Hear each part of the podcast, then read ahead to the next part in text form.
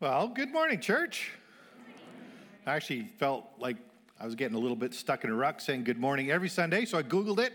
And I also want to wish you a sun kissed hello. Uh, yeah, that's for everybody who's here, everybody at home, all gets. Although I thought about it, I was like, I could just, this week, happy Super Bowl Sunday. So, any, yeah, go Dolphins, they're not in it. Oh, well. Uh, but let me ask you to grab your Bibles, if you have them, uh, and I hope you do. There's one in the pew in front of you as well. Turn with me to the book of Luke, uh, Gospel of Luke, chapter 7. And for those of you who know, or those who may be just joining us, uh, we have been looking at the life of Jesus these last few weeks as it is unfolding in the Gospel of Luke. Uh, because as Christians, we cannot get enough of Jesus. You know, his life, his teachings, his miracles, the way he interacted with people, uh, the example of his life. It's just all of that speaks to us about who Jesus is. And that's why the Gospels were written in the first place, to tell us about Jesus, uh, what he did, and who he is. And our passage this morning, I think, has something, something special, something more to tell us just about who Jesus is. In fact, I would even say that Luke in his gospel has actually leading us. He's been building up to this very moment. Uh, this truth about Jesus that Jesus has even the power of life over death as he raises uh, this young boy from the dead. And it's something, raising the dead is something Jesus only does three times uh, during his earthly ministry. Um, so if you want to follow along with me, uh, we're going to be looking at Luke chapter 7, which uh, Garrett has already read, uh, verse 11 to 17.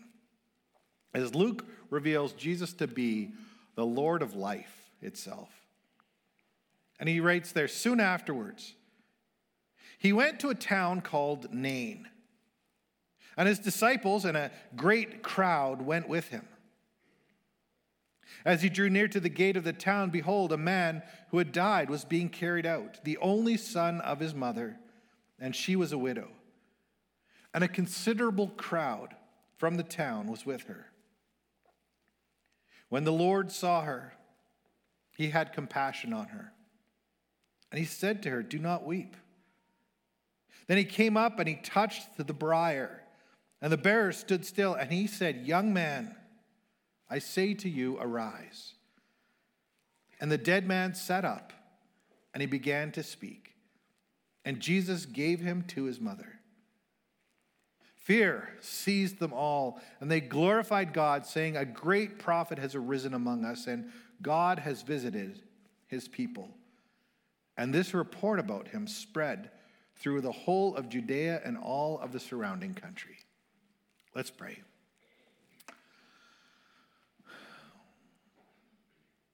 Lord God, we ask that you would just be with us in our time uh, this morning.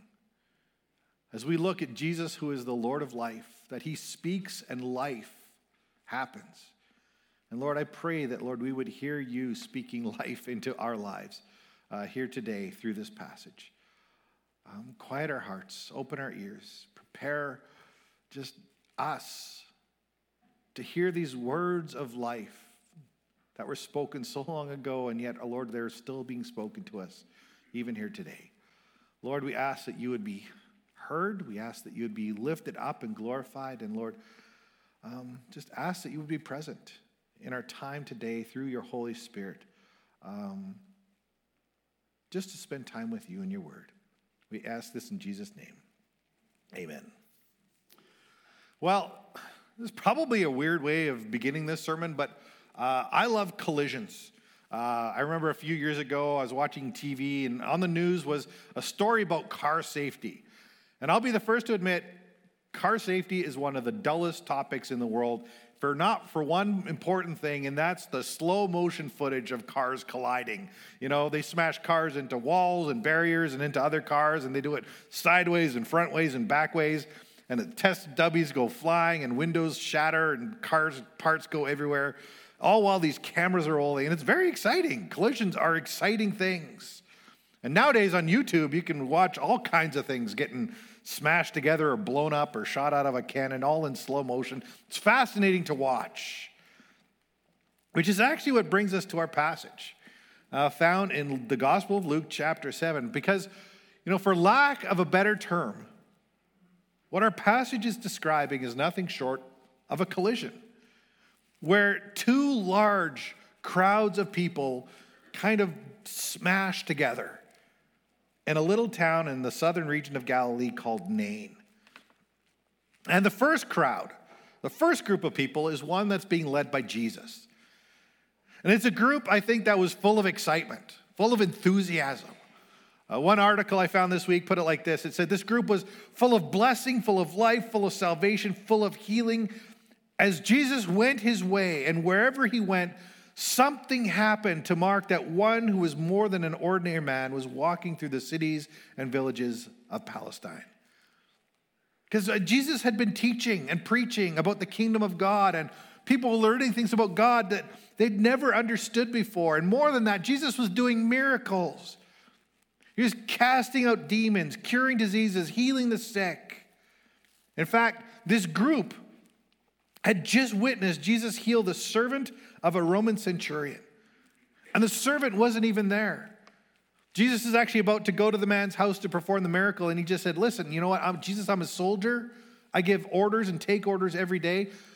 Jesus, you're a man of authority. Just give the order, and I know it'll be done.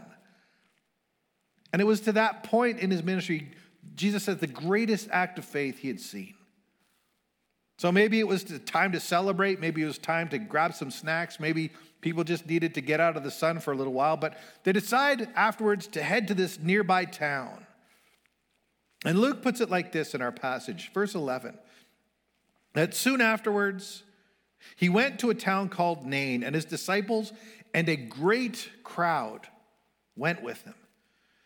And I don't think Luke uses that, that term great crowd lightly. I want you to picture in your mind a big group of people.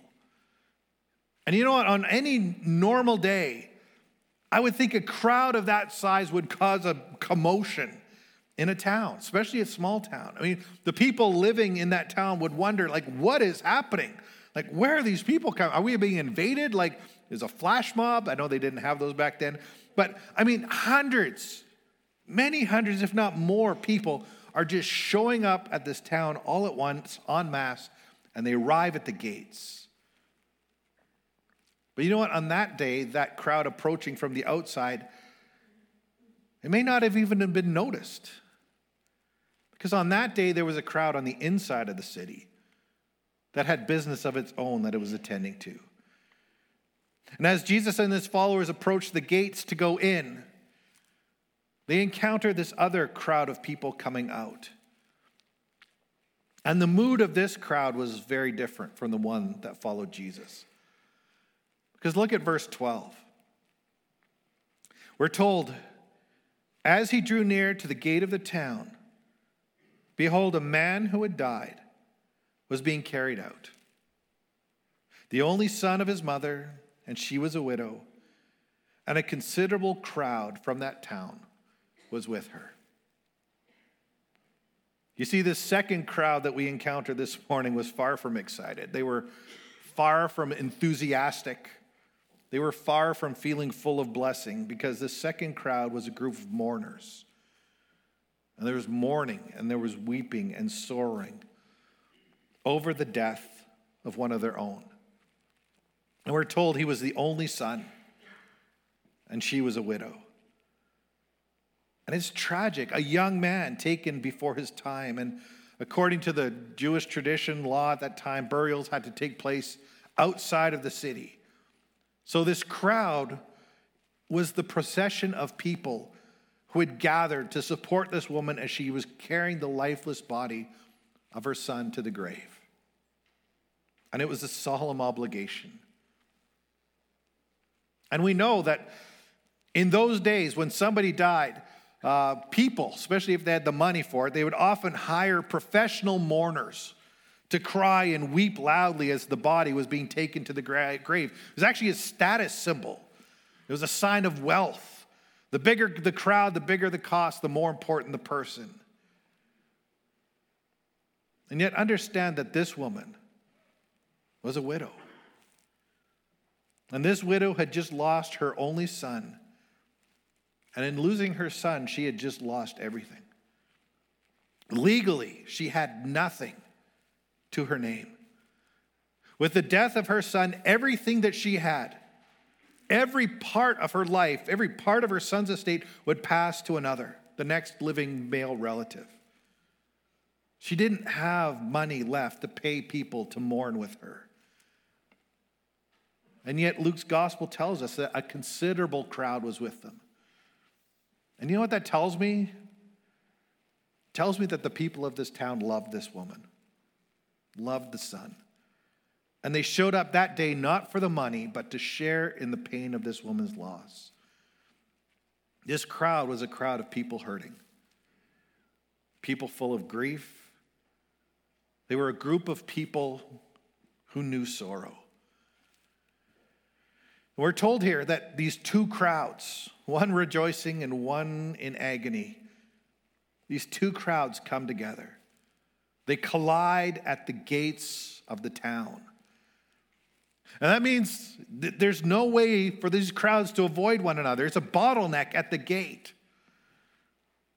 And I marvel at that because, you know, you think about it five minutes difference in timing either way for either one of these groups, and they would have passed each other without incident. But I think that's why we need to see this moment as a divine appointment. Because you know what? People often accuse God of being too late. When Lazarus died, his sisters say to Jesus, If only you would come sooner. When Jairus sends for Jesus to heal his sick daughter, Jesus is still on the way to the house when the servants come to him and say, Don't bother. You're too late. But here's the thing in every circumstance, in every situation, Jesus is right where he needs to be, right when he needs to be there. Jesus is not too late, even on his way to a funeral. So Jesus collides with this funeral procession exactly when he needed to. And you know, I don't know exactly how it happened, but I imagine the moment happened something like this. As this sort of joyous crowd around Jesus approached this town, people are talking loudly and laughing and maybe singing. The mood is light, there's a buzz in the air, life is good. But then those near the front of the crowd, they, they see this other group coming out of the city and they see it's a funeral procession. You know, much as we would today, people at the front probably would have stopped what they were doing, quieted down, and simply just moved to the side of the road, perhaps with their heads bowed, just to let the funeral procession pass. And as that moment rippled through, you know, flowed through the crowd, one by one, they all just get out of the way and they stand aside in respect for the loss of this woman. All of them except one. All of them except Jesus, who stands in the middle of the road and waits. And I mean, you can imagine the people who are carrying the coffin wondering, what is this crazy guy doing? Like, we're a funeral, like, get out of the way. And yet, Jesus stands his ground as the funeral approaches and he still, Jesus doesn't move. And Jesus, you know, scanning the crowd, finally sees the mother, the widow, following the body of her dead son. And we're told in verse 13, and when the Lord saw her, he had compassion on her. And he said to her, Do not weep. Now just think about how odd Jesus' behavior here is. Can you imagine that you are in a funeral procession taking a loved one to the graveyard when some stranger cuts you off, brings everything to a stop, looks at you, and says, Hey guys, stop crying. I mean, even Jesus' followers might have wondered what Jesus was up to. And if that weren't odd enough, we read in verse 14 Then he came up and he touched the briar. And the bearer stood still and he said, Young man, I say to you, arise. Now Jesus wants to have a word with the corpse. And he actually goes up and he touches it. He touches the dead body. And that would have been unheard of Because again, according to Jewish law, touching a dead body was something that made a person just ceremonially unclean. Even touching a dead body by accident would have left the person sort of defiled in the eyes of the people. Most Jews would have treated a dead body like it was a poisonous snake. So it very much seems like Jesus is putting on this, like, it's basically, it's a crazy Rabbi 101 clinic for his followers here. They have no idea what's going on. And do you know what? After Jesus, after some of the stuff they've heard, like blessed are the poor, woe to the rich stuff Jesus was talking about, a person would be tempted to think that Jesus is a few screws short of an apple cart at this point. Until we read those words in verse 15, where it says, And the dead man sat up and he began to speak, and Jesus gave him back to his mother. And I, I, I don't have words to describe what it must have been like to see Jesus do that that day. I have, I have no framework. I have no point of reference to understand the magnitude of seeing someone who is dead and about to be buried brought back to life, healed and made whole. And I think the disciples, to the disciples, the people in the crowd, it would have felt surreal. Like the, their entire world had just been flipped upside down. Like all of a sudden, if Jesus is around, you couldn't be sure about anything. So you can understand their reaction in verse 16 and 17, where it says, Fear seized them all. And they glorified God, saying, A great prophet has arisen among us, and God has visited his people. And this report about him spread through the whole of Judea and all of the surrounding country. And what a moment that must have been for the people there that day. This moment when death and Jesus collided, and death blinked. And if you were in that crowd that day and you didn't know better, you would have had to wonder who is this Jesus? Because we're told the people there figure that yeah, Jesus, at the very least, is a great prophet that has arisen. But you know what? Luke as he writes this call, he actually takes us one step further. Because look back at verse 13, where he says, And when the Lord saw her, he had compassion on her and he said, Do not weep. You see, something important happens in that verse that you may have missed because that is actually the very first time in his gospel that Luke himself, as the narrator, refers to Jesus, calls Jesus the Lord. Other people did it. Peter did it when he's talking, but this is the first time Luke does it. And that's exactly Luke's point here. Because Luke has been carefully leading us to this place all along. As the narrator, as the revealer of the gospel, he has been very carefully, very intentionally revealing to his readers who Jesus is a little bit at a time you know, through the majesty of the virgin birth, through his victory over Satan's temptations, his authority and his teaching, the miraculous catch of fish, curing diseases, healing the sick, casting out demons, forgiving sinners. And now, with this passage, Luke puts the final piece of the puzzle into place.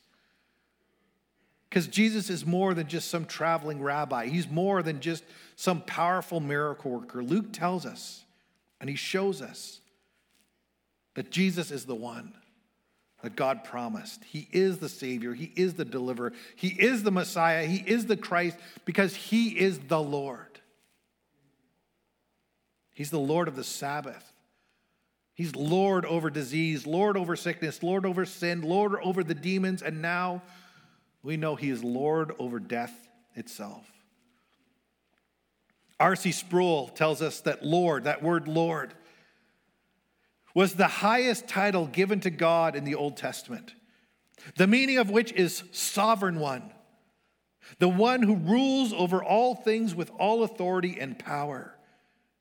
And he says, and here the title which has been reserved for God has now given, given to the Son of God, God incarnate, that Jesus is the Lord. And you know, that's a truth that was not just something that was relevant for the followers of Jesus back then in the first century. That is a truth that is relevant to us as we live our lives today. Because you know what? Jesus is still at work. Jesus is still setting up divine appointments in our lives. Jesus is still showing up in places where we live with a willingness and a desire to move on our behalf. And he is still offering life because Jesus is still the Lord. And going back to R.C. Sproul, I love it when he says about this moment in Luke's gospel. He says, if this one passage were the only passage that survived from the life of Jesus, there's enough in it to reveal his sweetness, excellency, person, power, and saviorhood. We could live the rest of our lives trusting just this much information about the Lord Jesus Christ. Because what we see in our gospel this morning, or what we see in our passage this morning, really is the gospel. And what I came to realize this week is what Jesus does for the widow's son in our passage is the same thing that Jesus has done and is doing for each and every one of us. And I want to walk you through that thought this morning. Because this passage begins with the unavoidable and stark reality of death. Donald, Donald Miller writes about the widow's son. He says, In this story, death is seen at its worst. It had struck a youth, claiming its prey long before the lad had lived out the normal span of years, taking the only son of a widow. Widows in that day were pitiable in any case, for they had no legal right and could not receive any inheritance.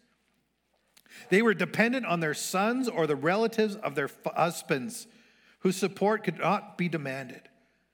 The death of her son had left the widow defenseless in a cruel world. With no heir, the family name would be cut off in Israel. And here's the tragedy of humanity at its worst. The widow's tears, he says, were an eloquent testimony to the lordship of death.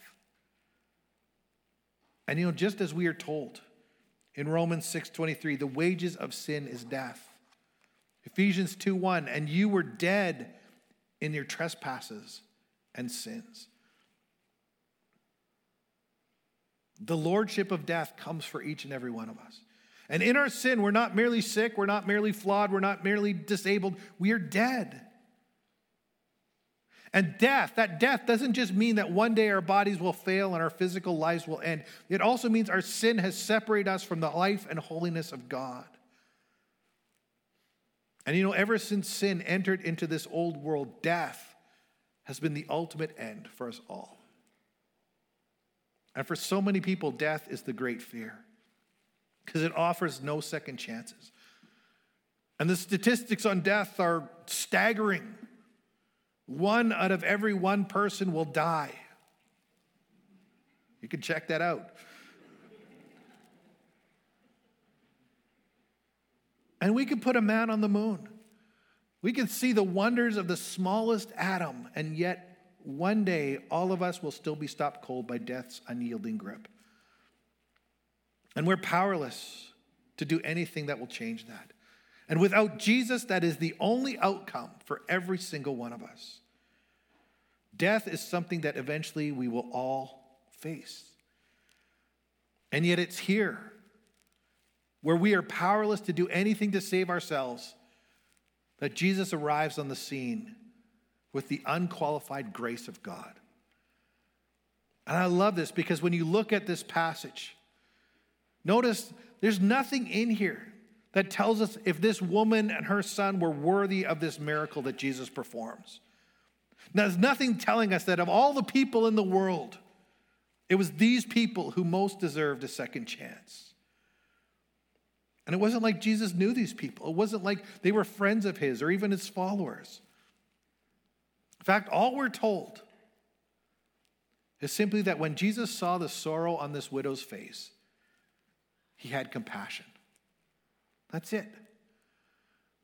You know, Will, William Barclay elaborates on this verse and he says, You got to understand, there is no stronger word in the Greek language for sympathy than the one that is used here by Luke.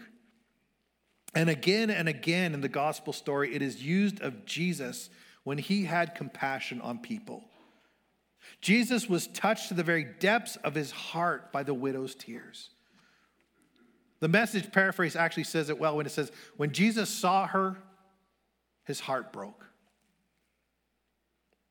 And can you even imagine your pain breaking God's heart? Jesus literally hurt for this woman. That's what the word means. And for a moment, just stop and think about what a wonderful truth it is that we get to love a God who loves us like that. A God that hurts for your pain. A God whose heart breaks for you in your sorrow. And a God who answers you with compassion and grace. And it's not because you deserve it. It's not because you earned it. It's not because you were the top performer of good deeds for the 2024 fiscal year. No, it's simply because God loves you. And he has compassion for his people, all people. And that's a truth we're told over and over again. John 3:16 for God so loved the world that he sent his only son that whoever believes in him should not perish but have eternal life. Romans 8:5 God demonstrates his own love in this while we were still sinners Christ died for us. 1 John 4:10 This is love not that we love God, but that He loved us. And He sent His Son as an atoning sacrifice for our sins. Ephesians 2 4 and 5. But God, being rich in mercy, because of His great love with which He loved us, even when we were dead in our trespasses, made us alive together with Christ. By grace you have been saved. Jesus is motivated by his love for us. He's moved by compassion. He's moved by a desire to offer mercy to people. We serve a Lord who is moved by unqualified grace towards all of us. And it is that grace that leads us to resurrection life. Because the love of God for us never lets death have the final word. You know, it said that there's a new pastor who was just brand new to the ministry and he was called to do his very first funeral. So he thought, you know what, I'll look in the Bible to see how Jesus would have conducted a funeral. And you know what he found? Jesus didn't do funerals. in fact, every funeral that Jesus encountered turned into a celebration of life, just like in our passage, because that is who Jesus is. Where once there was only death, Jesus brings life. And I've told you this before. In fact, uh, Natasha read this very verse in Jesus' own words. Jesus 10 10, he says, I came that they might have life and have it abundantly. NIV says, I have come that they may have life and have it to the full. New Living Translation, my purpose is to give them a rich and satisfying life. The Amplified Version, I came that they might have and enjoy life and have it in abundance till it overflows.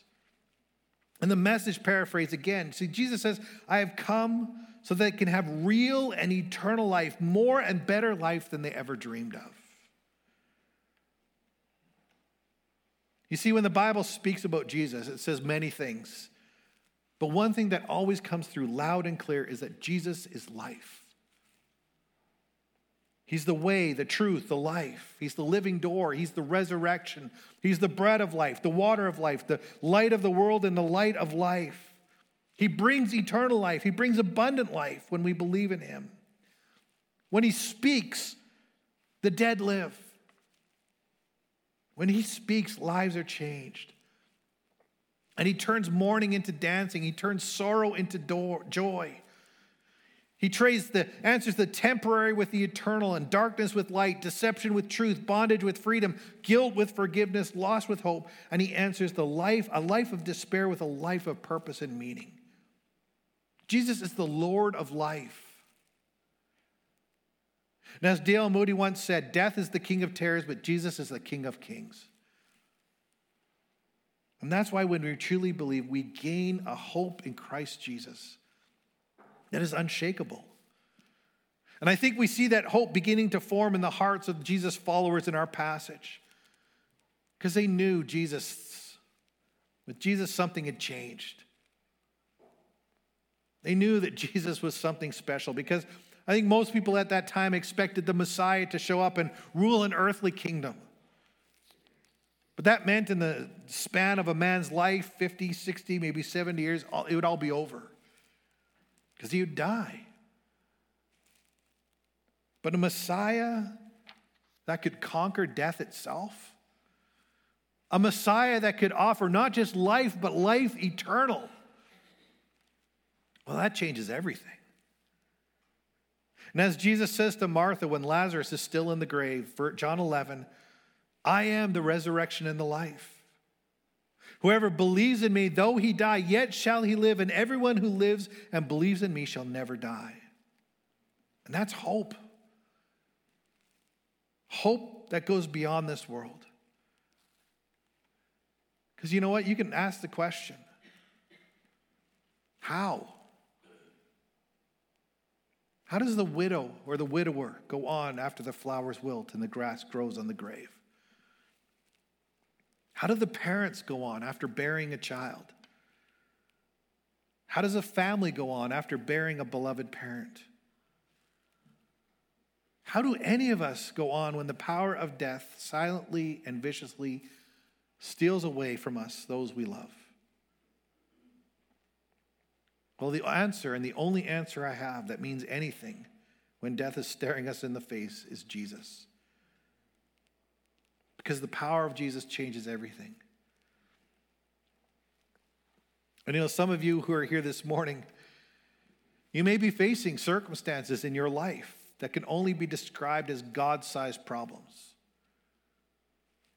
Whether it's cancer or pain or sickness or loss or hurt or betrayal or loneliness. I want you to know whatever it is that you are facing, whatever shadow of death is hanging over your life right now, it's time to invite Jesus into it. It's time to understand that Jesus is Lord over it.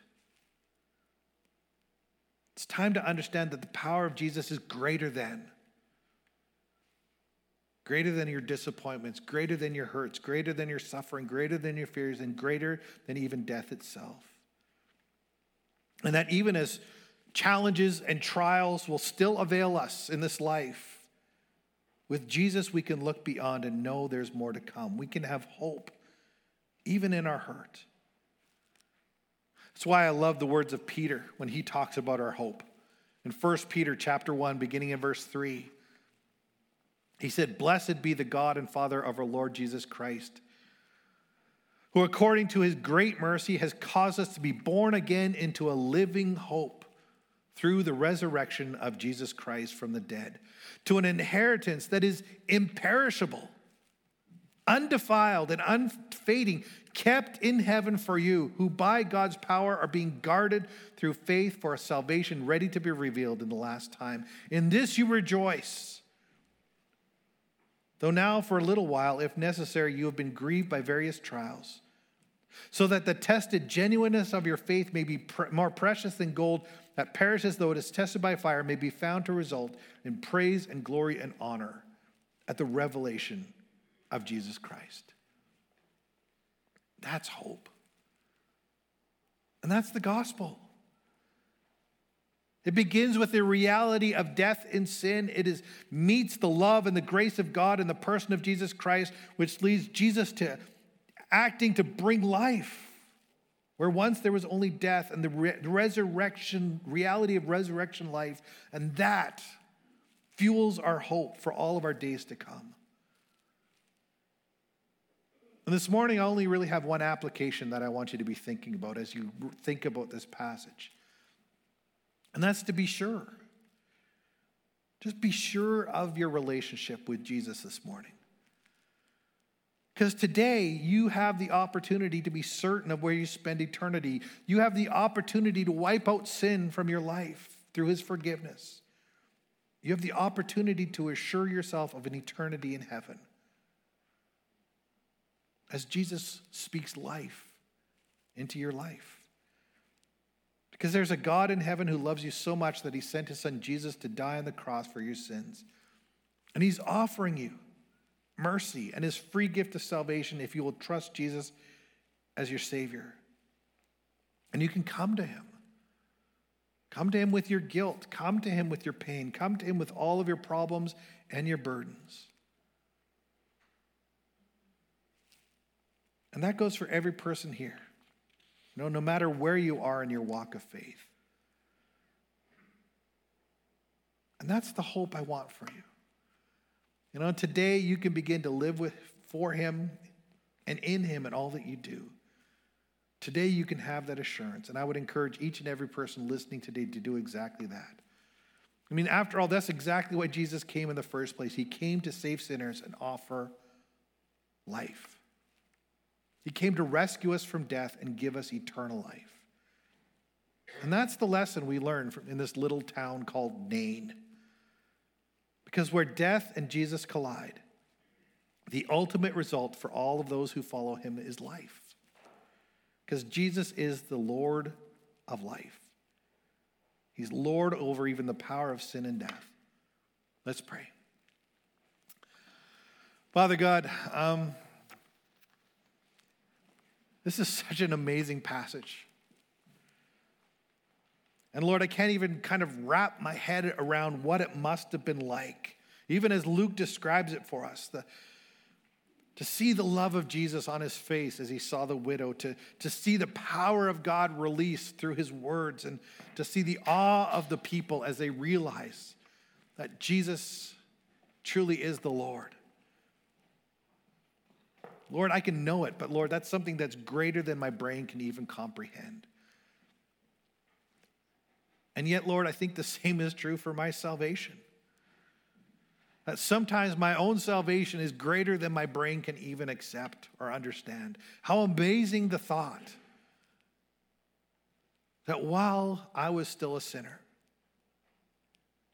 you died for my sin on the cross. That the love that you had for me and for everyone sent Jesus to die so that we could live. And not just live, but live life abundant. Live a life of joy and hope and purpose and meaning. A life where even in our sorrows and even in the hard times, Lord, we know that you will be with us and you will speak life into all that we are going through. And Lord, that was your plan all along because, Lord, you are the Lord of life. And Lord, for anyone here who doesn't know you today, I pray that they would. I pray that, Lord, they would surrender their life to you, that they would know the Lord of life, that they would know your salvation, that they would know you as Lord and know you as Savior in this moment. And Lord, for those of us who do know you and are still going through those times of hurt and hardship, I pray that, Lord, we would have your hope. And that your hope would define us, and that, Lord, your hope would shape us and strengthen us and carry us forward through all the days ahead. Because, Lord, even in our greatest sorrow, we know that death is not the end for those who are in Christ Jesus. Because, Lord, we know that when death and Jesus collided on the cross, death was conquered, it was swallowed up in your victory. And you offer us life and life, life everlasting, and that, Lord, you continue to speak life into our lives because, Lord, you are the Lord of life. We thank you for this.